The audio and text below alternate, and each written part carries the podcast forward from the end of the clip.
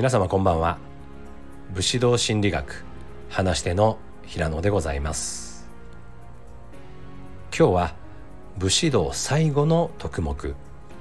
忠義についてお話ししていきます。この忠義武士道の徳目の中では最も私たちが縁遠く感じているものだと思います。武士道は危険な思想なんじゃないかと思っている方意外といらっしゃるんですがその原因はおそらくこの忠義の教えのせいだと思います。主君の教えは絶対で主君に死ねと言われたら迷わず死ぬというようなイメージが強いようですがそれは本来の忠義の意味ではありません。また太平洋戦争時の神風のような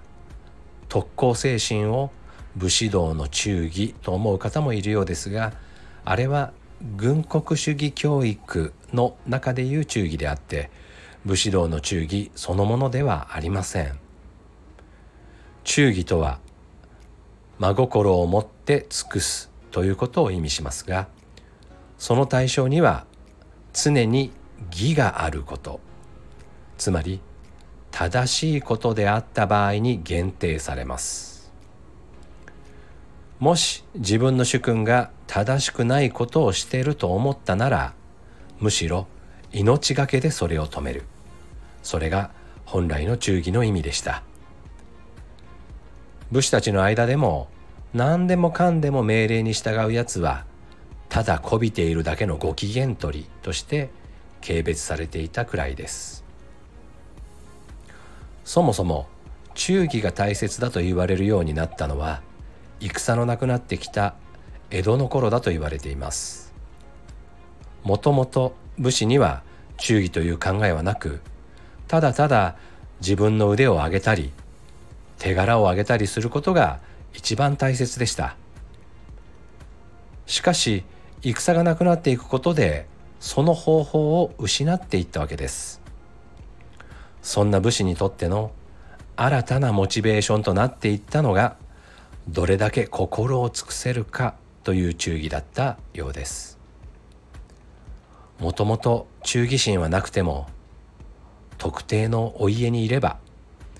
所属意識や仲間意識は当然芽生えてきますよね。忠義の根底には自分が育てられた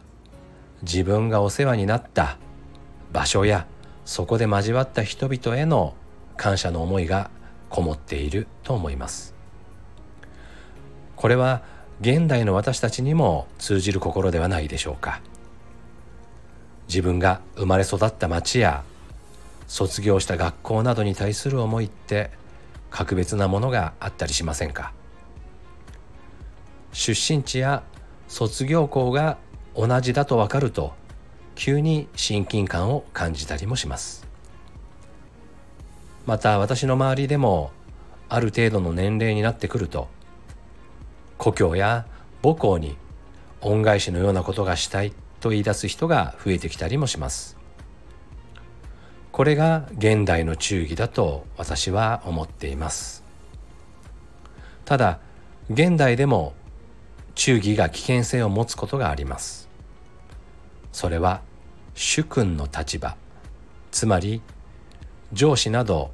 管理側にいる人が強制的に忠義を求めるようになることです。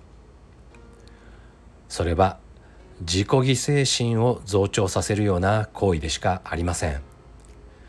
忠義心とはあくまでも